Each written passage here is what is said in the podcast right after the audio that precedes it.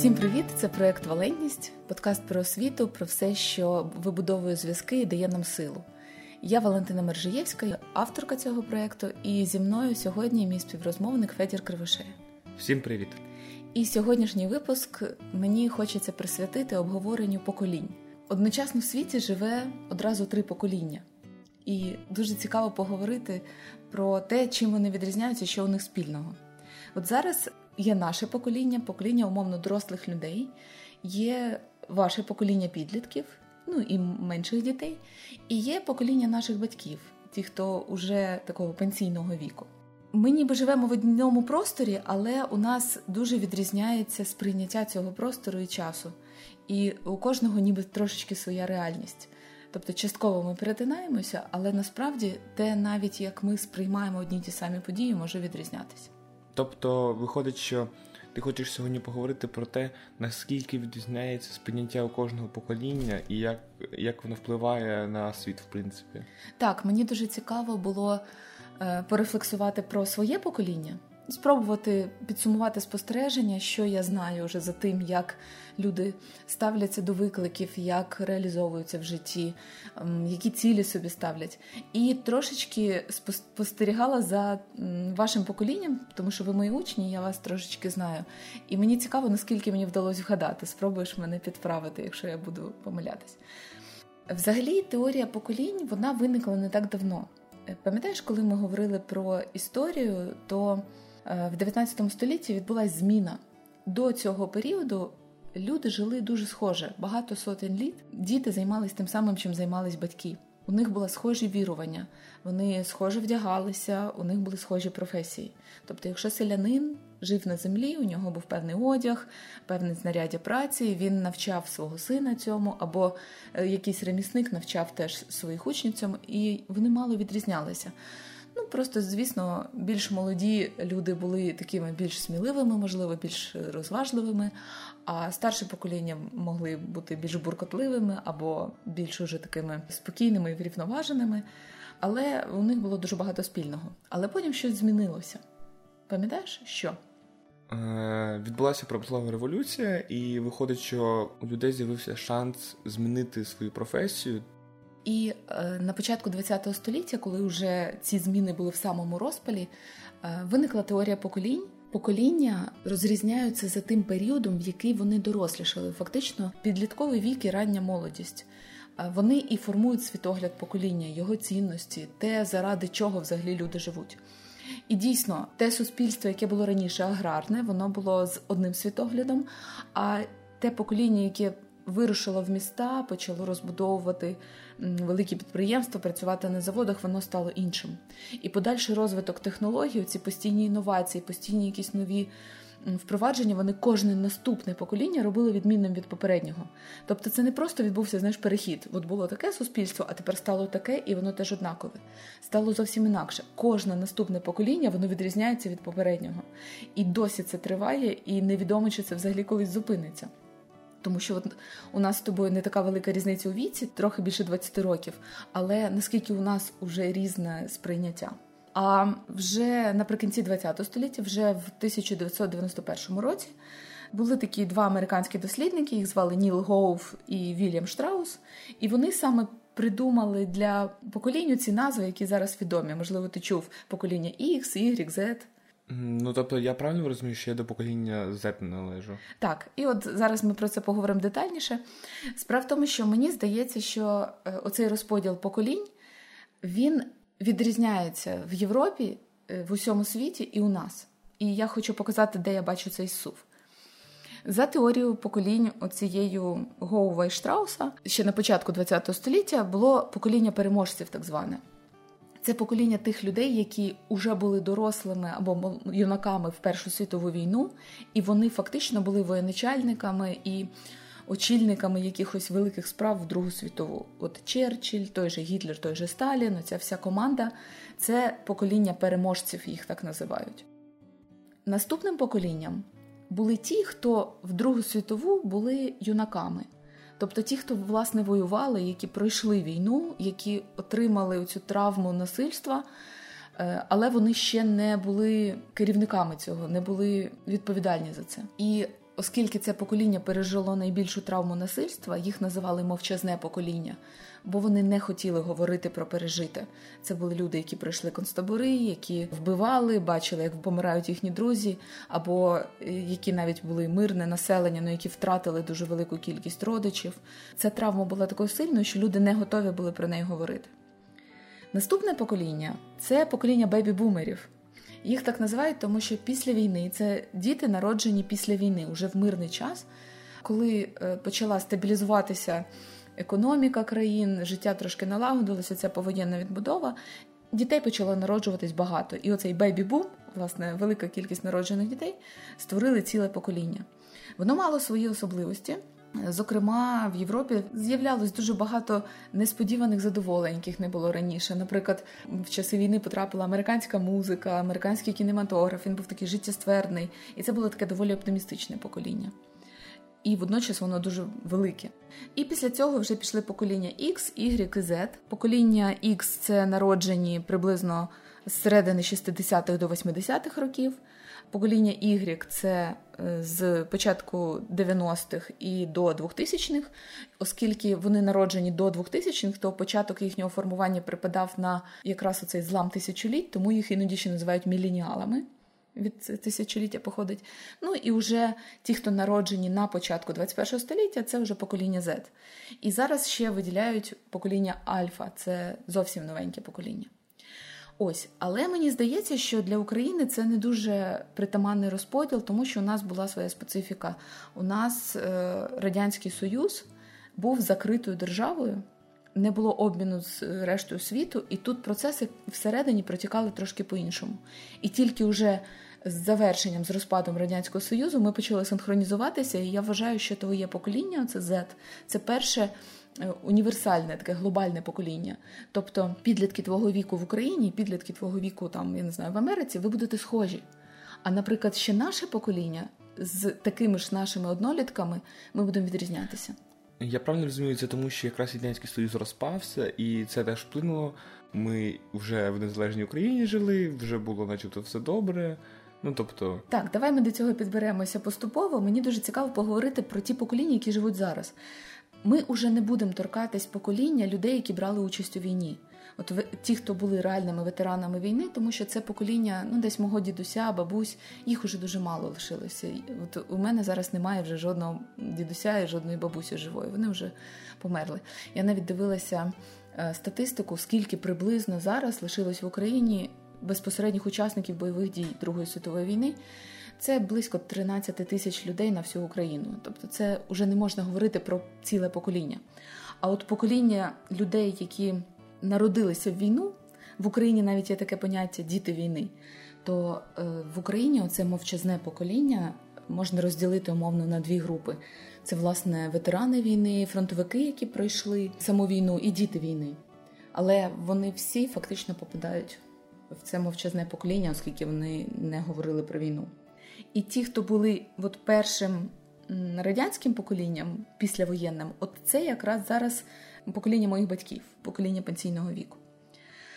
Далі у нас є розбіжність, мені здається, тому що це покоління бебі-бумерів, яке було в Європі, воно було таким життєрадісним. Це було таке перше покоління, яке не зазнало е, сильного насильства. Вони були відкриті на все нове, там було багато свободи, самовираження ті е, люди, які е, жили в цей час в радянському союзі, таке перше радянське покоління, вони відрізнялися. З одного боку були частина людей, які дуже вірили в ці радянські ідеали. Тоді якраз на цей час припала уже Хрущовська відлига, і це було таке трошки послаблення. І тоді, власне, виникає рух шістидесятників, в радянському союзі особливих насолод не було, але це було покоління, яке почало боротись за права людини. Вони всі ще сповідували ці спільні ідеали. Перше радянське покоління попадають також е, ті, кого Михайло Веллер називав діти переможців.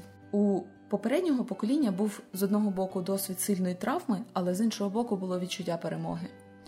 А оці діти переможців вони з одного боку вже мали доступ до освіти. Як не крути, радянський союз, хоча й був доволі бідною країною, але це була соціальна держава, де була безкоштовна медицина, там безкоштовна освіта. У них були забезпечені оці самі базові потреби. Вони не зазнали голоду.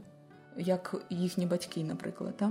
І це покоління, яке е, почало досліджувати історію. Вони почали розкопувати документи Другої світової війни, наприклад, якщо їхні батьки були мовчазним поколінням, яке не могло про це говорити, то тут уже почали писати книжки і е, якось досліджувати це. Тобто вони почали якраз, е, напевно, від того, що їх нічого не розказували батьки, вони почали самі шукати інформацію і тому знаходили, відкопували більше і більше інформації і писали про це. Так, звичайно, це була одна з причин. А в друге радянське покоління це люди, які народжені вже після 50-х років, тобто їхня юність припала на часи застою. І це була така стабільність, яка вже не тішила, вже не було такої віри в світлі ідеали, а до того ж почали з'являтися дуже стрьомні явища, такі як афганська війна, буря в постелі, негірний Карабах, якісь абсолютно незбагненні загрози, такі як поява віч і снід. І воно вже було е, безрадісним, з втраченими сенсами. Це покоління називали діти з ключами на шиї тому що їхні батьки дуже багато працювали. Вони, як правило, були на заводах, е, зміна від дзвонка за дзвонка, і діти залишалися самі. Самі вдома, і тому ключ на шиї. Е, вони мусили бути самостійними і мусили бути відповідальними. Дуже часто вони мали глядіти своїх молодших братів і сестер, поки батьки працювали. І, власне, коли Радянський Союз розпадався в 90-ті роки, вони вже вже були дорослими, їм було там 30-40 років. У них вже були свої діти, був тягар відповідальності, і всі обставини, в яких вони звикли жити, зруйнувалися. Тобто е, вони мало того, що попали в свою кризу середнього віку, вони попали на втрату роботи, руйнування економічної системи, тобто їхній світ розвалився. І це була така травма. Я підозрюю, що багато людей не витримали, і було багато. По-перше, депресії, напевно, нахлинули великою кількістю, і, можливо, навіть самогубства. Так, звичайно. Я думаю, що це покоління насправді глобально і не оговталося досі. От е, ті, кому вдалося все-таки перелаштуватися, е, ну, це, це менша частина людей. Цікаво, що зараз, можливо, саме ця травма створила умови для того, що це покоління зараз є найбільш релігійним людям, мабуть, треба було шукати якусь опору в житті. І от е, якщо взяти зараз е, дослідити сучасне суспільство, то найбільше людей ходить в церкву саме цього покоління, і водночас у них найнижчий рівень довіри один до одного, до держави, до будь-кого. Наступне покоління це вже власне моє покоління. Особливістю на наших теренах було те, що ми попали на те, що називається буремні 90-ті, ліхі 90-ті. Ми були підлітками в той момент, коли зруйнувався Радянський Союз і почалася ця велика глибока економічна криза. Ми дорослішали в світі, який не просто був непевним, він просто руйнувався на очах. У нас батьки втрачали роботу, у нас не було що їсти, не було в що вдягатися. Водночас в світі свої економічні кризи з'явився міжнародний тероризм. Тобто у нас було все настільки хитке, Якщо наші батьки у них було відчуття стабільності, яка потім зруйнувалась, то у нас взагалі не було ніколи відчуття стабільності. Е, батьки втрачали роботу, хтось е, шукав е, якісь підробітки, хтось просто впадав в депресію, до нас нікому не було діла. Ми кидалися у різні експерименти. На якісь вишукані пригоди грошей не було. Пробували заборонене, встрягали в різноманітні авантюри, але загалом прагнули кращого життя. Це все закладало таке світосприйняття, що ти можеш розраховувати лише на себе. Е, це був такий період, коли не було якихось авторитетів.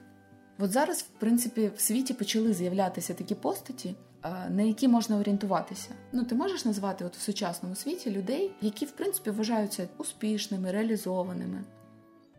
Ну, це Ілон Маск. Мені він зразу mm-hmm. щось спав на думку. Стів Джобс. Історії успіху якісь є. А у нас виходить не було. Не було з різних причин. З одного боку, тому що Радянський Союз був закритою системою і е, дуже поганий йшов обмін інформацією. Всередині Радянського Союзу таких постатей не було, а зовні ми ще не встигли дізнатись. Але, власне, на нашому поколінні якраз з'явився інтернет. Тобто ми були ті, хто в інтернет попали в дорослому віці, ну, в підлітковому, в усвідомленому вже. І ми почали пізнавати той зовнішній світ, який довгий час був закритим. Завдяки інтернету ми багато чому навчились. Оця здатність до самоосвіти, мені здається, частково була спричинена тим, що В 90-ті роки дуже погано фінансувались виші, не було ніяких курсів прикольних. От зараз є дуже багато навчальних програм, куди можна записатися і пройти їх там театральних студій, якихось бізнес-тренінгів. Тоді просто нічого не було. І все, що ти міг, ти міг здобути тільки сам. Фактично, ми було таке перше індивідуалістичне покоління, тому що радянський союз він всюди насаджував колективізм. От ми маємо бути всі разом, а ми вже були кожен сам за себе. Водночас, е, хоча ми вже прагнули певної реалізації якоїсь, хотілося чогось досягти, але завжди лишався острах, що якщо ти чогось досягнеш, у тебе це заберуть. Тому що в 90-ті е, нормою був рекет. Знаєш, що таке рекет? Ні, не знаю. Це коли озброєні люди приходять до комерсанта, до підприємця і забирають у нього ну, те, тобто, що він заробив. Я зрозумів, да. Бандитизм такий. Тобто, виходить, що оце покоління 90-х воно розділилось на дві групки такі. Одні це ті, хто все одно продовжували докладати зусиль і хотіли реалізацій, а частина, які залишались пасивними і не вірили, що щось чогось можна досягти. І це, власне, і сформувало таку, на мій погляд, подвійність нашого покоління.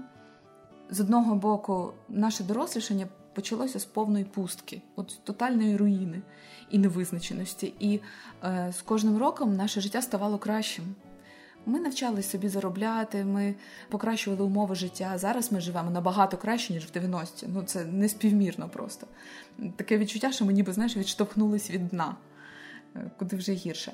Але з іншого боку, це породило такий специфічний цинізм, якусь таку скептичне ставлення до життя і відсутність віри в щось. Це нездатність попросити про допомогу, тому що у тебе таке відчуття, що ти завжди можеш розраховувати тільки на себе. І це є певною перешкодою, тому що не дозволяє об'єднуватись. Найважливішим ресурсом нашого покоління є соціальні зв'язки. Якщо ти знаєш правильну людину, вона тобі допоможе. Якщо тобі треба відремонтувати машину, ти знаєш свого майстра. Якщо тобі треба відремонтувати зуби, ти знаєш свого стоматолога. Я підозрюю, що це також знову йде до того, що ти довіряєш лише собі. Ти стараєшся знайти тих людей, яким ти будеш довіряти, і ти більше ну було небезпечно ходити до різних майстрів, напевно. Ну тобто, так. і це це от виховувало те, що в тебе є у кожного, там куди звернутися. Да, і виходить, що перевірених людей ми дуже цінуємо. І я думаю, що частково саме це пояснює популярність соцмереж у нашого покоління. Незалежність України не була для нас вибороною. Все-таки боролися за незалежність люди трошечки старші. Вона на нас просто звалилась як даність. Ми нічого для цього не зробили.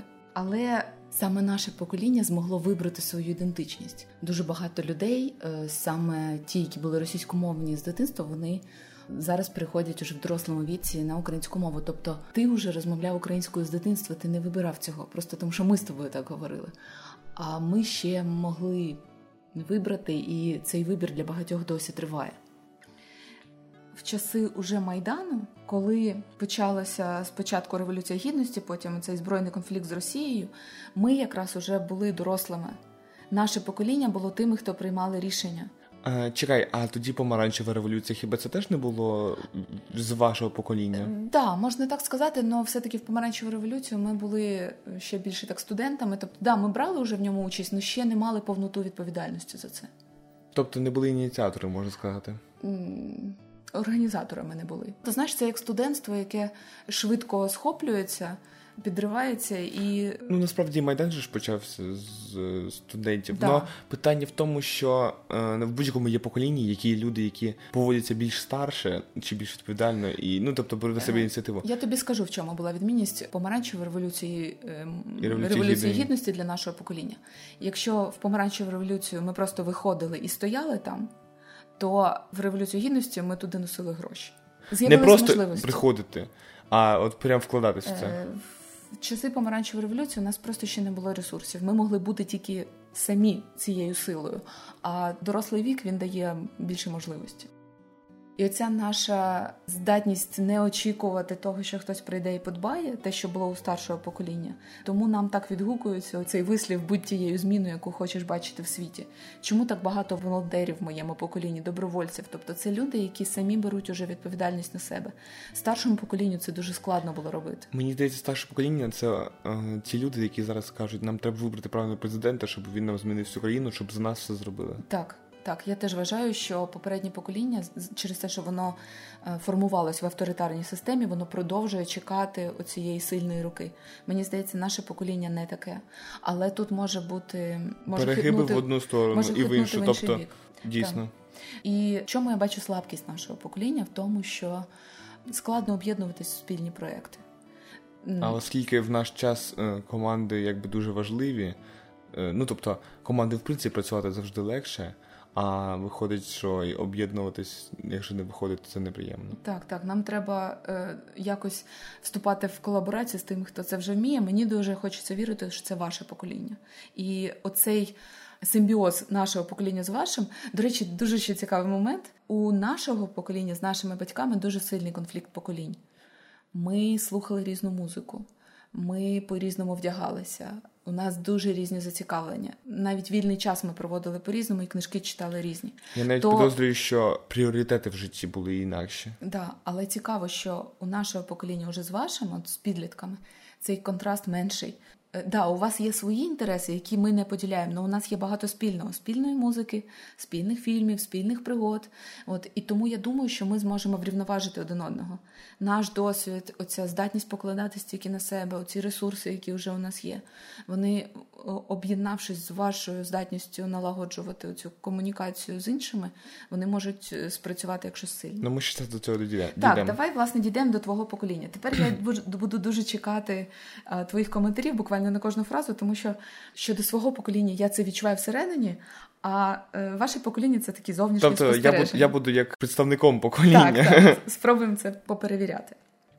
Тобто наступне покоління це народжене вже в незалежній Україні, коли вона вже подолала оці перші роки нестабільності, ну, умовно, сум'яття. після після 2000-х років приблизно. Е, Я думаю, навіть може з кінця 90-х вже можливо. Угу. В цей час вже відкрита інформація і відкриті кордони уже немає відчуття перешкод, через які треба прориватись. У нас був сильний протест, бо було багато зовнішніх перешкод. Тут уже немає потреби щось розривати. Забезпечені базові потреби. Немає голоду, немає голоду, перебивок з електроенергією, немає відключень води системних. Але водночас починають з'являтися несподівані задачі, яких не було раніше. Ніхто ніколи не думав про екологічні питання. Донедавна це не було актуальним. Неймовірно, зростає безробіття несподівано. Те покоління, яке було масовим, воно ще займає робочі місця, нове покоління підростає, їм нема чим займатися. Освіта дуже розшаровується. Радянський Союз забезпечував єдиний стандарт освіти для всіх. На нашому поколінні вся освіта синхронно просіла. А тепер освіта розшаровується. Є дуже якісна освіта, яка досяжна тільки тим, хто здатен за неї заплатити. І загальний рівень освіти дуже падає дуже змінюються міждержавні стосунки. Да, ми пережили свого часу цей катаклізм розвалу радянського союзу, але те, що відбувається зараз, ми ще навіть не знаємо до чого це йде. Як зміниться цей розподіл в світі? Оці всі нові центри Америка, Китай, Арабський світ, оці ісламські країни. Як воно все збалансується, ми поки не знаємо. Ми в перехідному етапі. І загалом весь все суспільство перестає бути єдиним, подрібнюється на маленькі бульбашки і люди втрачають спільний контекст. Я про бульбашки хочу уточнити. Ну, як я це принаймні зараз відчуваю, він не те, що розшаровується, просто люди почали об'єднуватись по інтересах. Раніше всі просто хапалися за все можливе, що можна, а зараз е, контенту настільки багато, що люди почали його детальніше вибрати. Так. І виходить, що ти дуже вилітаєш з різних тусовок. Ну тобто ти ти не можеш бути одночасно е, в всьому. Абсолютно згодна з тобою. Раніше всього було мало. І якщо, наприклад, е, я тут в Києві дивилася якийсь хороший фільм, і хтось у Владивостоку дивився цей самий фільм, і в Жмеринці хтось дивився цей самий фільм, і в якомусь Казахстані хтось дивився цей самий фільм. У нас був спільний контекст. Ми жарти розуміли один одного, розумієш? А зараз кожна оця тусовочка по інтересам, у неї свої мемчики всередині ходять, і ти не зрозумієш з іншої. І виходить, що у людей зникає спільність. Мені здається, що це важлива складова. Можливо, ваше покоління знайде спільність на якихось інших засадах, але взагалі без спільності складно буде. Мені здається, е, в цьому плані покоління у нас буде якийсь спільний ворог. Таке, наприклад, екологія. Ну тобто її не можна вважати ворогом, але от проблема, яка впливає зразу спільна на всіх загроза. спільна загроза. От напевно, це будуть єдині моменти, які будуть нас об'єднувати. Це дуже цікавий погляд, тому що я коли цікавилась питанням ідентичності, це взагалі розуміння, хто я, то дуже часто ідентичність формується в протиставленні Я не той. І якщо є дійсно зовнішня загроза, це підстава об'єднатися. Це цікавий погляд. Отже, ваше покоління має доступ до мережі, до інтернету, тобто з будь-якої точки простору. Нам треба було докладати для цього зусилля, додзвонюватись по телефонній лінії, це було обмежено. Тим більше він зародився вже в більш старшому віці, коли у вас вже було чим зайнятися, і у вас це був якби як да, дитинстві... як інструмент. Ви, напевно, його використовували більше як інструмент. Так, е, да, бо в дитинстві у нас його не було. Ми розваги собі шукали інші, а для роботи і навчання використовували інтернет. У вас інтернет є завжди скрізь в будь-якій кількості. Ваше дитинство дуже відрізняється тим, що ігри у нас були дворові з друзями, у вас ігри комп'ютерні. Це з одного боку несе додаткові загрози, тому що потрібно дбати про кібербезпеку, про інформаційну гігієну, про той контент, який ти споживаєш, але водночас, на мій погляд, зменшується цінність матеріального світу і приватної власності. Так, погоджуюсь. З безпекою і, в принципі, кібербезпекою у нас зараз краще стає потихеньку. Ну тобто, переломний момент, мені здається, був приблизно 2012 роки люди почали більше сидіти в інтернеті, але безпека самої ще не була розвинена. Зараз цим краще. Зараз за цим слідкують, як мінімум, компанії. А ти казала про. Ти казала останнє речення, зараз. А я казала, що зменшується цінність матеріального світу. У вас части, частина життя у вас проходить в світі віртуальному. Те, що ви, в принципі, можете за живі гроші купляти якісь плюшки в комп'ютерній грі, це ніби тамує оцю потребу щось мати, і мати речі менше потреби.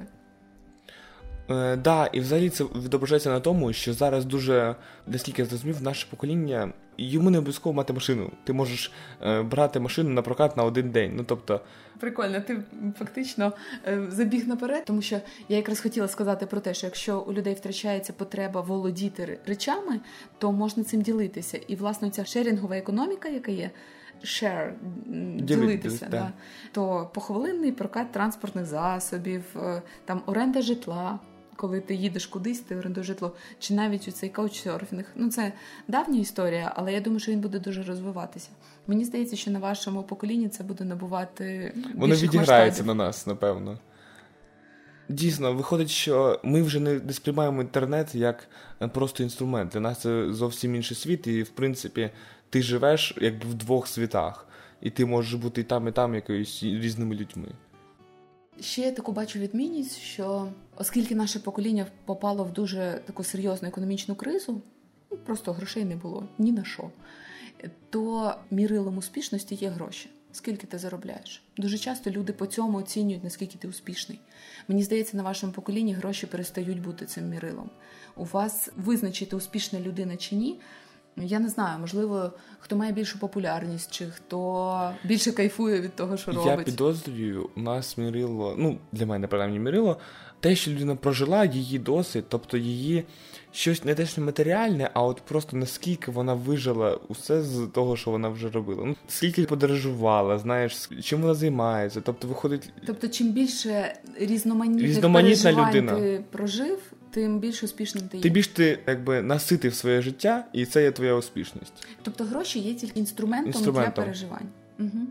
От мені теж так здається. Ну подивимось ще, як пройдуть твої наступні там 10-15 да, років. Цікаво, це якраз е, активність. якщо зараз підлітки 16-18 років, та то коли це буде наприклад 30, там вже 35, це от буде цікаво, як воно буде. Угу. Потім я бачу, що відмінність мотивації. Наше покоління не завжди е, знало, чого хоче. По-перше, е, тому що дуже сильно рухала протестна мотивація, коли тобі батьки кажуть, роби це, а ти навмисно робиш не це. Це була перший такий момент. А другий, ми не бачили, чим взагалі можна займатися, і не завжди могли вибрати. Не було такої широти вибору, і тому ти не завжди вгадував, а чим ти хочеш займатися. Мені здається, ваше покоління набагато краще відчуває свої бажання, але скоріш навіть не бажання. От мені виразно помітно, що ваше покоління не робить те, чого не хоче. Ви добре знаєте, чого ви не хочете. Але я не впевнена, що ви добре знаєте, що ви хочете. Ну, я, наприклад, не знаю, чим я що я хочу робити завжди. Тобто, в деякі моменти так. Но коли ти це знаходиш, ти впізнаєш, що ти це хочеш mm-hmm. робити. Так, да, дійсно, тобто я відчуваю, що я точно не буду робити те, що мені взагалі не, не симпатизує. Е, дуже прикольно, що ваше покоління дуже часто розмірковує про права людини, про толерантність, там, про рівність можливостей. І в цьому ви прикольно перегукуєтеся покоління назад. Е, от шестидесятники, які боролись за права людей, ну тоді це було в такій самій гострій формі, зараз це на іншому рівні. Але для нашого покоління це взагалі не було актуальним. У нас виживав той, хто міг вижити. Е, мені здається, що на вашому поколінні у них не було просто часу думати про толерантність, тому що ти думаєш про те, як ти сам сам витягнеш. Так, е, да, і у тебе не ти було нема... сил, щоб поділитися з тим, хто цього Ти не міг потребує. переживати за інших, якщо ти не ну, тобто, якщо ти, бо ти сам за це переживав. Правильно, спочатку вдягни маску на себе, а потім, потім на тому, на... хто да. поруч. От ми були в тому стані, що вдягали маску на себе, а ви вже можете вдягти на іншого. Ем, ще дуже цікаво, що у нас було прагнення до однієї ідентичності. У нас дуже сильно можна було розрізнити, хто ти є, по тому, яку ти музику слухаєш. Там, взагалі, ти неформал чи ти не неформал, ти рокер, чи ти металіст, чи ти панк, і це визначало людину. Е, навіть зовнішність ти вдягався Вдягався інакше. Так. І ти вибирав цю роль і в ній перебував, ну скількись там років. А Мені здається, завдяки комп'ютерним іграм, в яких ти можеш мати різні ролі, проживати різні стани, у вас немає такої прив'язки до однієї ідентичності. Я, до речі, помітив недавно, що питання, яку музику ти слухаєш, стало взагалі не актуальним, тому що майже всі люди відповідають, я слухаю різну музику і точно вибрати не можу. Тому я згоден зараз дуже багато. Я б навіть сказав, що зараз просто настільки багато контенту різної музики, яка навіть не може класифікуватися за всіми цими, е, типу, рокерами, панками. Тобто класифікації вже не вистачає для того, щоб класифікувати цю музику. Угу. А от про це самовідчуття себе у тебе є відчуття, що ти один? Чи у тебе є відчуття, що тебе багато різного? Я відчуваю, що я зовсім. Ну, не, не добре, я не зовсім інша людина, але я інша людина в онлайн світі. Ну, ти іноді там взагалі жіночої статі буваєш. Е, фактично, е, нам дали шанс створити себе з нуля уже в дорослому віці. Тобто, я вже в підлітковому віці, ти приблизно розумієш, як ти хотів би виглядати, наприклад, чи там, ну, як би ти хотів поводитися. І прикол в тому, що в онлайн світі ти можеш створити, ти можеш виростити дитину, виростити себе. І оце от дуже, напевно, приваблює. А цікаво, чи не пропадає мотивація працювати над собою в реальному світі, прокачувати себе тут, якщо ти прокачуєш персонажа там. Тут питання, наскільки тобі подобається те, що в реальності. Ну, А якщо тобі не подобається реальність, ти втічеш це... віртуальність? Я думаю, що таке стається. Як не крути, дійсно люди тікають, тому воно затягує. Ти можеш там бути ким захочеш, а тут ні, тут ти вже. Но у мене, наприклад, немає такого бажання, що міняти. Просто я розумію, що це різні різні для мене світи. Це Якщо ти говорила про одне цілісне для мене, то це я в офлайні і я в онлайні. Ну, в онлайн світі і в офлайн світі це різні якби постаті, начебто, але це сильно все я. Угу. Тобто, це і то, і то я я відчуваю як частину себе. Ти не розщеплюєш одну я особистість, а здобуваєш ще да, одну. Да. Угу. А от з цією втечею, це добре чи це погано, що люди можуть від несприятливого реального світу тікати у віртуальний? Боже, скільки антиутопій написано на тому, що люди будуть їсти якісь таблетки і їм буде добре просто. Я думаю, що раніше люди тікали в книжки, наприклад. Я не скажу, що вони менш варіативні, ніж онлайн-світ. Вони інші. Мені здається, книжки менше затягують туди, ніж от онлайн-світ. І я думаю, що це проблемно, але насправді не так, як це освічують е, якісь ЗМІ. Коли це залежність, це проблема.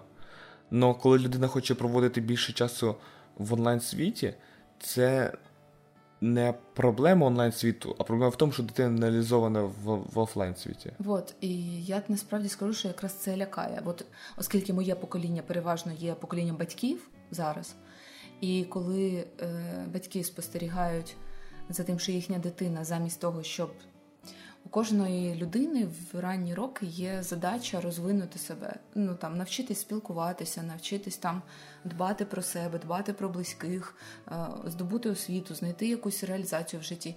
Просто якщо е, людина більшу частину свого часу не робить цього в реальному житті. Да, вона там розвиває свого персонажа в віртуальності, але тут цих напрацьовок не з'являється. Це батьків дуже лякає. От розумієш, е, рано чи пізно ці навички знадобляються. От, наприклад, варіанти, коли комп'ютерна гра дозволяє натренувати якісь скіли, які можна перенести в реальне життя. Ну, я не знаю, там уважність, логіку, там ще якісь штуки, це класно.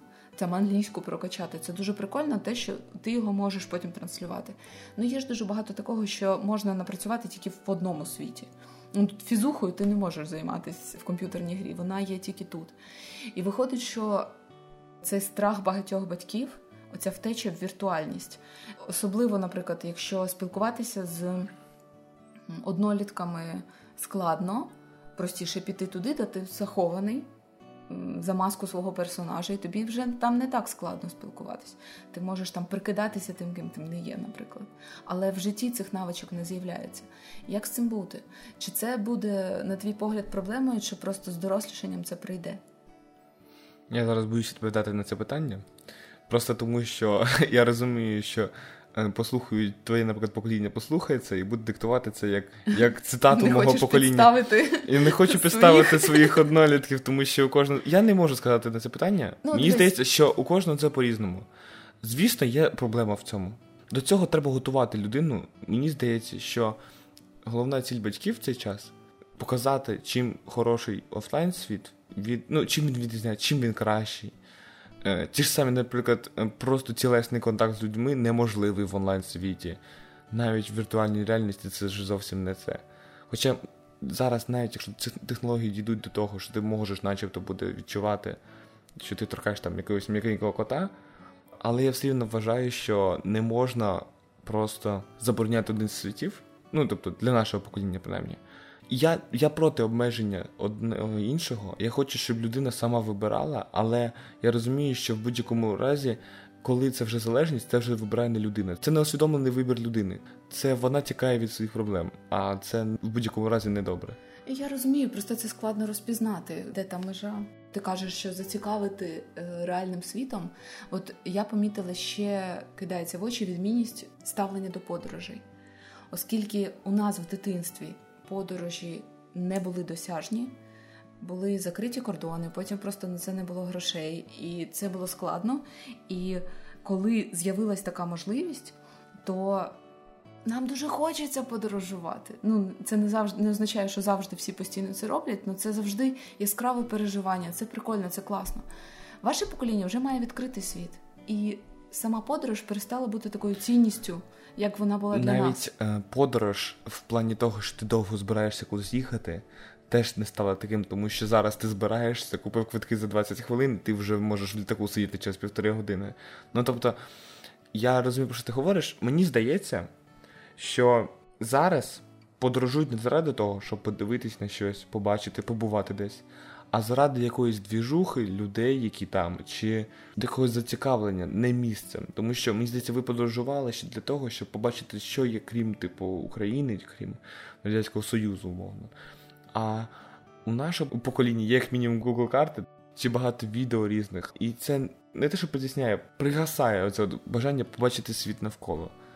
Але заради якихось е, тусовок, якихось людей, якихось ти там познайомився з людиною, і ти поїхав до неї. Ну тобто, ось за цим будуть їздити. Але ж е, ну Google карти вони ж передають тільки візуальну складову. Ну іноді Правильно. можна щось почути, але ти нічого не відчуєш на смак, так, ти не відчуєш но, запах. Ну у більшості ж людей головний, типу, зоровий контакт, і ну, тому да, це ілюзію проблемно. присутності воно створює, що тут не крути. Окей, ще одною відмінністю є сприйняття інформації. От я, до речі, так згадувала, е, цікаво, от мій дідусь, це людина, яка пройшла війну, у нього основним джерелом інформації були газети. При тому, що у них був телевізор, але все одно я от я його згадую в дитинстві, коли я була мала, він постійно читав газети. Е, покоління моїх батьків це люди телевізора. Вони дивляться новини, вони дивляться серіали, якісь там розважальні передачі, фільми, які показують по телевізору. Правильно. Наше покоління це люди, які відмовились від телевізора, переважно. Ми дивимося скачані фільми, ті, які ми самі собі вибираємо. Е, ми читаємо статті в інтернеті, ми зависаємо в соцмережах. Тобто новини ми дізнаємося з якимось інтернет-порталів, але ми їх читаємо, читаємо текст.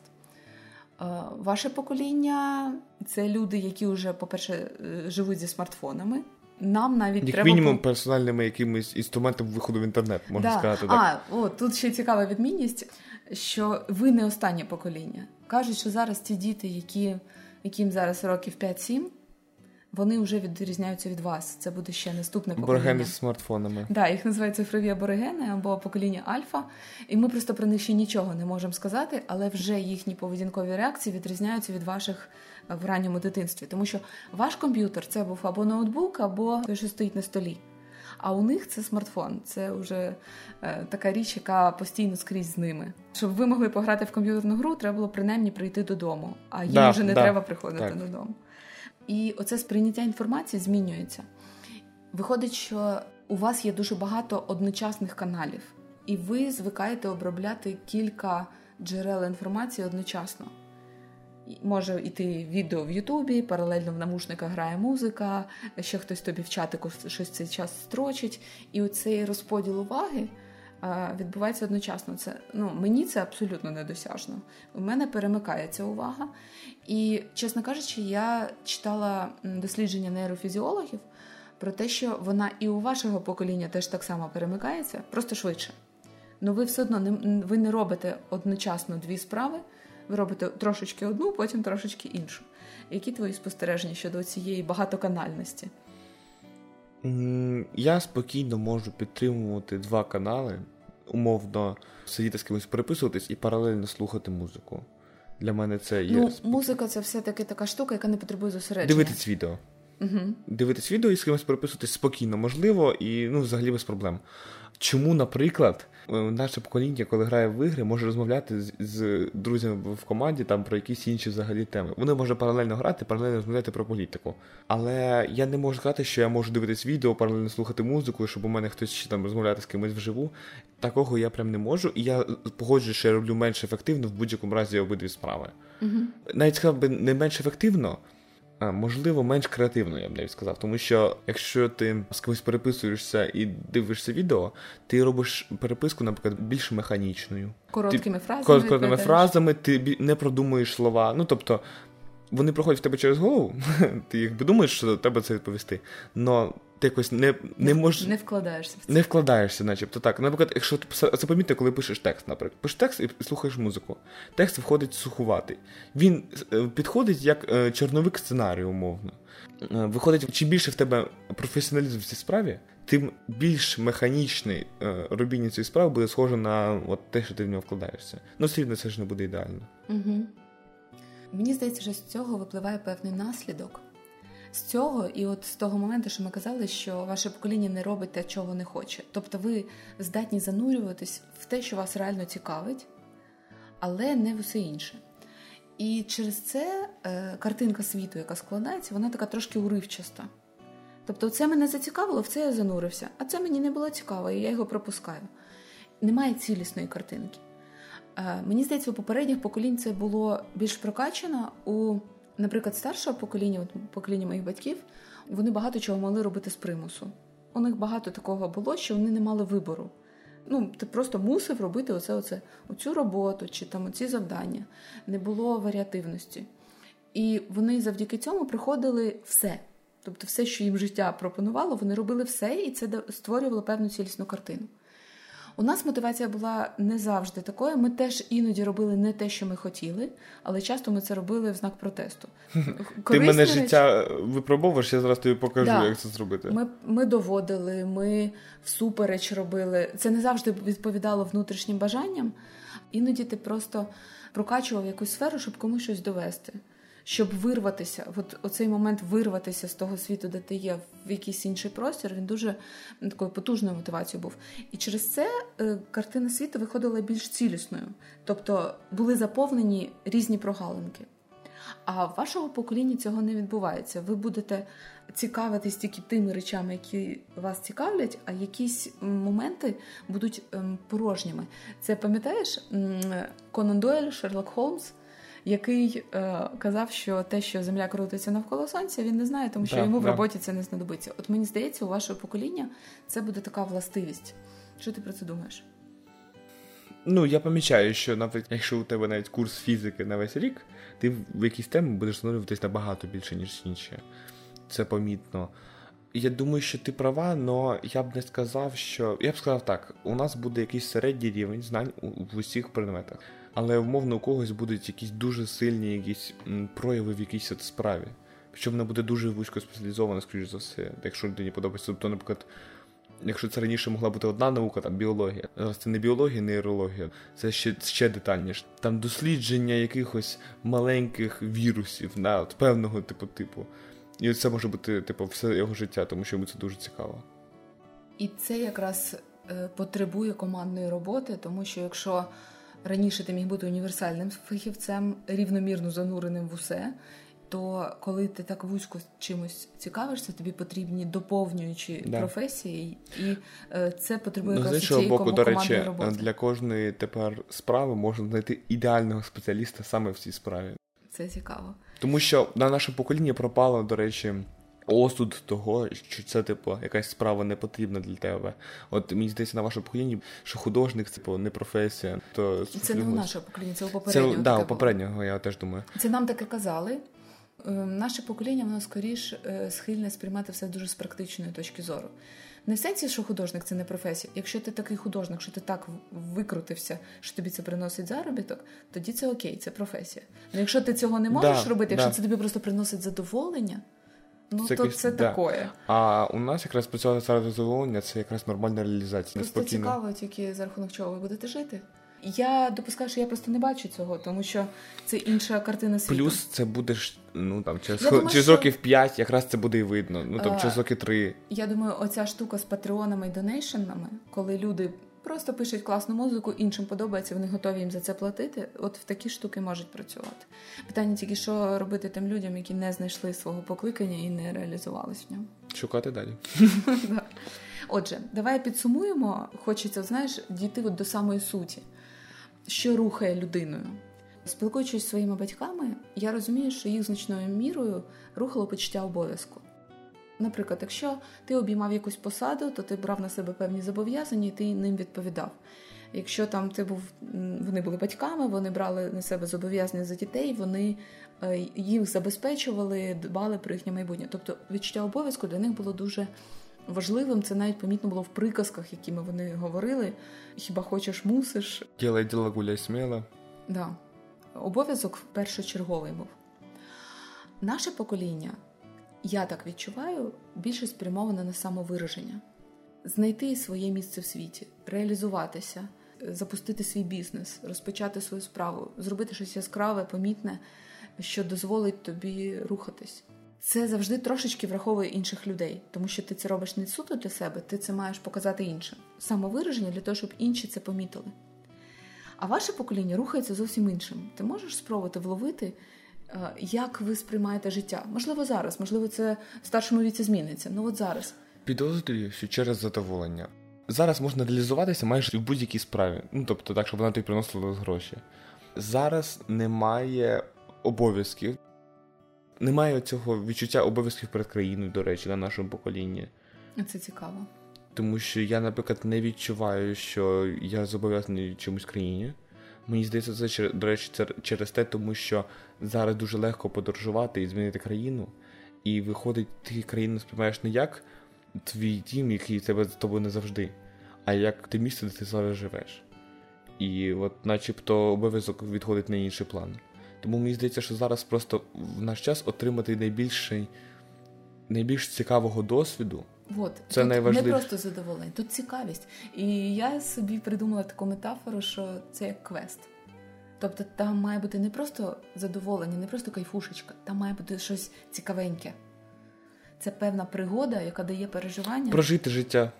Угу. Це як в відеоіграх, типу, він прожити цю відеогру, і я маю прожити це просто життя. А у цього наступного покоління, у цих покоління Альфа, вважається, що вони народжені там після 2010-2015 року. Я їх не дуже багато ще бачила. У мене учні всі старші. У мене якраз учні покоління Z.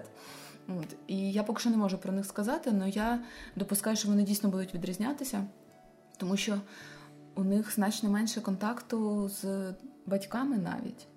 Якщо раніше... Дітей займають тим, що дають їм смартфон в руки так. з грою. Раніше дитинку годували, щось їй там розказували, якісь віршики, якусь історії. А зараз просто ставлять телефон. Я, до речі, думаю, що воно дуже відділиться в принципі від усіх. Є фраза, типу, в тебе 400 друзів, але ти одинак. От це буде те покоління, яке з дитинства живе не в офлайн світі, а в онлайні. Mm-hmm. У них онлайн це буде більша частина його життя. Для нас зараз це приблизно рівна частина. На вашому поколінні онлайн з'явився пізніше, а у них це буде перегиб в онлайн, мені здається, дуже да, великий. Це цікаво буде подивитись на це. Ну, словом, я сподіваюся, що незважаючи на цю відмінність між нашими поколіннями, ми зможемо якось так налагодити взаємодію, щоб використати переваги кожного покоління. От саме завдяки тому, що між нами немає такого сильного вже конфлікту поколінь. Тобто відмінності є, але це не конфлікт. І е, таким чином ми зможемо подолати оці виклики, які в сучасному світі з'являються, яких не було раніше. Я навіть не знаю, просто цікаво, як ми будемо справлятися з проблемами, які з'являться в нашому світі. Це особливо зараз екологія. Це, скоріше за все, проблема нашого покоління, покоління Z. Це вже не ваше покоління, але ще й не альфа. Альфа буде працювати з якоюсь іншою. Тобто мені буде дуже цікаво подивитись на ваше покоління, коли вам буде 30-40 років. Я ще до цього моменту доживу і буду спостерігати за тим, як ви будете з кайфом, з задоволенням реалізовувати спасіння планети.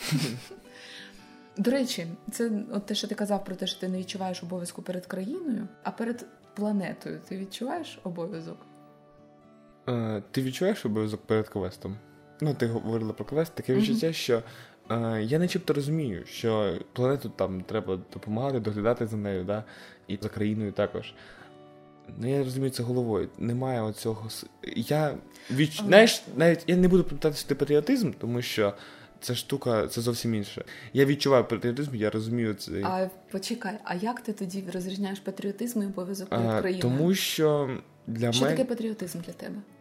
Наприклад, коли я у мене таке недавно було, я дивився просто записи документалки на Нетфліксі про Майдан, і в мене були мурашки по шкірі. Ну тобто, я пам'ятаю, як ми це пережили, і я дуже переживаю, і от оце от відчуття, я розумію, що я реально переживаю за цю країну. Но я не відповідаю, не відчуваю за неї відповідальність. Я за неї переживаю, але я не хочу не уявляю, що я буду відповідати за за Україну. Я зрозуміла, Федусько. Я зрозуміла, в чому штука. Це питання просто віку. Мені здається, так. А я в твоєму віці теж не відчувала відповідальності перед там країною. Тим більше у мене були уламки. От коли я була в твоєму віці, у нас Україна тільки-тільки починала свій шлях, і ще не було зрозуміло, що це таке. У мене не було до неї взагалі ніякого ставлення. У тебе, хоча б є. Відчуття патріотизму, емоція у мене і такого не було, тому що з дитинства я вчила віршики про Леніна, а тут раптом з'явилась Україна, і вона для мене ні з чим ще не асоціювалася. От тому я думаю, що тут момент відповідальності саме тому, що у тебе просто ще немає дорослої позиції. Про це дуже цікаво буде поговорити реально через років там да. 5-10, да. коли у тебе з'явиться ну, повнота е, дій. Взагалі цікаво, як буде відбуватися світ. Так, класно вийшла розмова, дякую тобі дуже. Я не вішаю на тебе всю відповідальність за твоє покоління, так само як я і не беру повністю на себе за своє, бо я розумію, що ми різні. Через те, що ми не виховуємося в одному просторі, навіть якщо у нас приблизно рівне е, сприйняття може бути світу, все рівно кожна людина індивідуальна. Да. Ну, тобто... Тому це такий дисклеймер. О, да, це, дисклеймер. Це, це такий дисклеймер. Ми говорили про наше сприйняття кожного з наших поколінь, але ми не беремо на себе відповідальність за те, що дійсно всі представники нашого покоління відчувають так само. Це тільки наша думка, і ми не претендуємо на, на, на якісь. Е, можливо, нашим слухачам захочеться залишити коментарі про своє сприйняття поколінь. Як ви це відчуваєте, де ми е, озвучили правильно, а де вам здається, ми схибили? Підправте і сформуємо спільний погляд на сучасні покоління, які нині живуть в Україні. Дякуємо, що були з нами. Це був проект Валентність. Нагадую, що на patreon.com ви можете знайти картинки до цієї розмови. Там ви побачите таймлайн з нанесеними роками народження поколінь, з тим розподілом, який є в світі, який ми пропонуємо розглядати в Україні. Ну а також багато інших матеріалів. Підтримуйте цей проект і залишайтесь з нами. До зустрічі!